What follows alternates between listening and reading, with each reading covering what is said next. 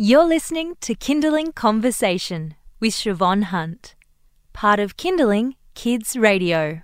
On average, one Australian child is identified with impaired hearing every day. One in 1,000 babies is born with significant hearing loss. Hearing is one of the senses that have very few visual cues, so how can we tell if our child is having trouble with theirs? Florencia Montes is an audiologist from Sydney Children's Hospital and she joins us today. Hi, Florencia. Hello. What are the statistics around hearing impairment in children in Australia? Are they high comparatively or? Uh, the, the same as the rest of the world. Uh, as you said before, one to two every thousand babies and around four to six around school age. So even though we're doing really well in Australia in with screening and identifying hearing loss very early on, we still need to keep an eye and assess hearing at different stages because it could be um, kids that develop hearing loss later on. And that was something that I wasn't aware of. So when we have our babies, they all get checked in hospital, don't they? They put those little things on them, and I, mean, yeah. I have no idea how that works. Do you do that in the hospital? Uh, we do the diagnostic test, so we see um, in our hospital, Sydney Children's Hospital, we see the babies that refer on that screening test. It's quite a clever test. It's quite quick and has some limitations as as a screening test, but uh, is is quite good at uh, not referring too many babies that don't have a hearing loss and picking up those who have a significant hearing loss. So um, in New South Wales, around 99% of the babies that are born get to have a screening test. So, if your baby has been assessed in the hospital and then they're referred to someone like you guys, what can we do? I mean, I imagine as a parent, it is would make so much difference to know that your child has a problem.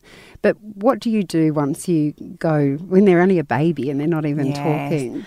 Uh, we are lucky here that we don't have a too long waiting list for this test.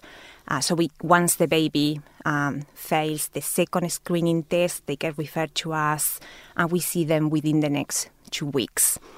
Uh, I know two weeks for the parent could be too long, uh, but we, if the parents are too anxious waiting, we try to contact them and discuss and try to calm them down. Um, in babies, it's very hard to um, see responses. So what we look for um, is we do the, the, the uh, diagnostic test where the baby has to sleep.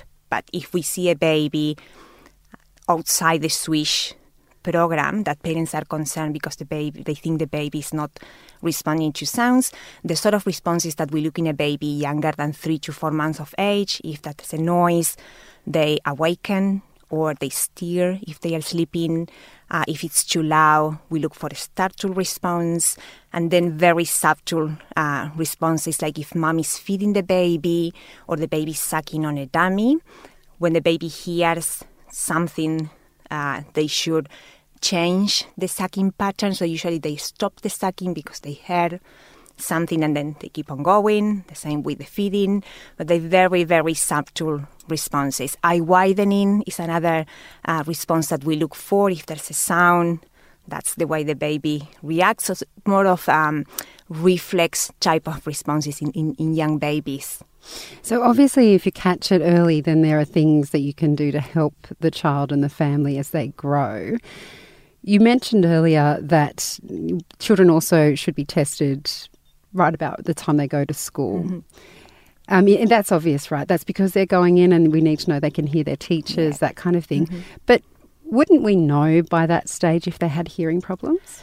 Uh, if there's depending on the degree of the hearing loss, so if the, the hearing loss is significant enough, um, like in the severe to profound range, you'll know. Um, yeah, probably you call the, the kid and they don't turn, and they don't have proper speech and language development and obvious uh, signs of, of, of, a hearing loss. But if it's if we're looking more into the mild, moderate degree, sometimes hearing loss happens in one ear, not in both. So those kids, if we don't test, uh, we'll miss them uh, and sometimes we see them at the hospital because they're having problems at school with spelling, following instructions, uh, but otherwise, uh, normal speech and language development is just uh, they're not doing well with um, yeah spelling and school. I think my children just ignore me, but I, I, maybe I should get their hearing tested. Maybe they're not just being rude. You're listening to Kinderling Conversation. I'm speaking with Florencia Montes, who is an audiologist from Sydney Children's Hospital, and we're talking about uh, getting your child's hearing checked. And it happens a lot, mostly in hospitals. Florencia, you were mentioning about 99% of children will be tested in hospitals when they're born. Uh, you mentioned then about getting your child's hearing tested before they go into school. Now, that's not a mandatory thing. That's is is, mm-hmm. is it? So you're sort of saying to parents maybe keep this in mind before they go to school. Yeah. So we don't have um, like we have a screening, a universal screening program at birth, but we don't have anything else beyond that early age. Some schools will ask for a hearing test, but as you said, not many. Um, and what we recommend is when the kids have the uh, four year old eye check, we check hearing as well, just to make sure that when they go to school, they are in the best condition to learn. So, do to get this sort of check, do they go? Do we go to a hospital, a GP? Where's the best place to get your child's hearing checked? Uh, so you have to. We need a doctor referral for the hearing test. So that's the GP would be the starting point. Um, there's hospitals. There's also private practices that uh, do the hearing test. The difference is um, what they charge or they don't charge. Uh, but yeah, there's private places and the hospitals.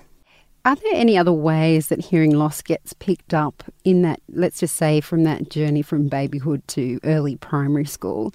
Um, if they're not tested, is it normally something that teachers notice? Uh, parents are the best in, in um, suspecting that there's something not right. It could be the speech, um, or something that they, they ask a question and they, re- they, respond something else. So parents already know there's something going on, of course, and, and the teachers as well. And it could be kids that uh, the whole starting process of investigating hearing is because they have an ear infection or any middle ear problem, and that triggers other um, assessments, including hearing, and then we, we find a hearing loss. Are there treatments for hearing loss? I mean, all I can think of is maybe the child gets a, a hearing aid or something like that. I mean, how do we help children who might have uh, moderate hearing loss as opposed to profound? Uh, if they hear, because we have a transient sort of type um, of hearing loss that is related with uh, middle ear conditions, most likely fluid or a glue ear. For the permanent, when the damage is inside the cochlea, the inner ear. At this stage, there's a lot of research, but at this stage, the only um, solution that we have is hearing aids. And if the hearing hearing aids are not enough because the hearing loss is too significant, a cochlear implant is the next step. How do children deal with those sorts of aids? Because I know even talking to my parents about hearing aids, they, they, I used to have the assumption that it would just make sound normal, but if you've got some kind of hearing and then you have a hearing aid, it can also often be quite a discombobulating experience to use a hearing aid. And that's coming from my parents mm-hmm. who are their grandparents. How do small children respond to those sorts of hearing aids? Um, I guess because if, if we put the hearing aids in, in the early stages of brain development, the brain adjusts and that's part of them and that's the way they hear. And with some with since we have this screening program if we you see a kid with a significant hearing loss and hearing aids on but you don't look at the hearing aids you couldn't tell that that kid has a problem. Uh, so the technology has improved a lot. Early detection has helped a lot as well. Um, and i guess for the kids they know that helps them and it's part of part of them. They wake up, they put the hearing aids on, and they, they have a normal life. They're much more resilient than us oldies. Yeah. Florencia, thank you so much for your time today. Thank you. That was audiologist Florencia Montes from Sydney Children's Hospital.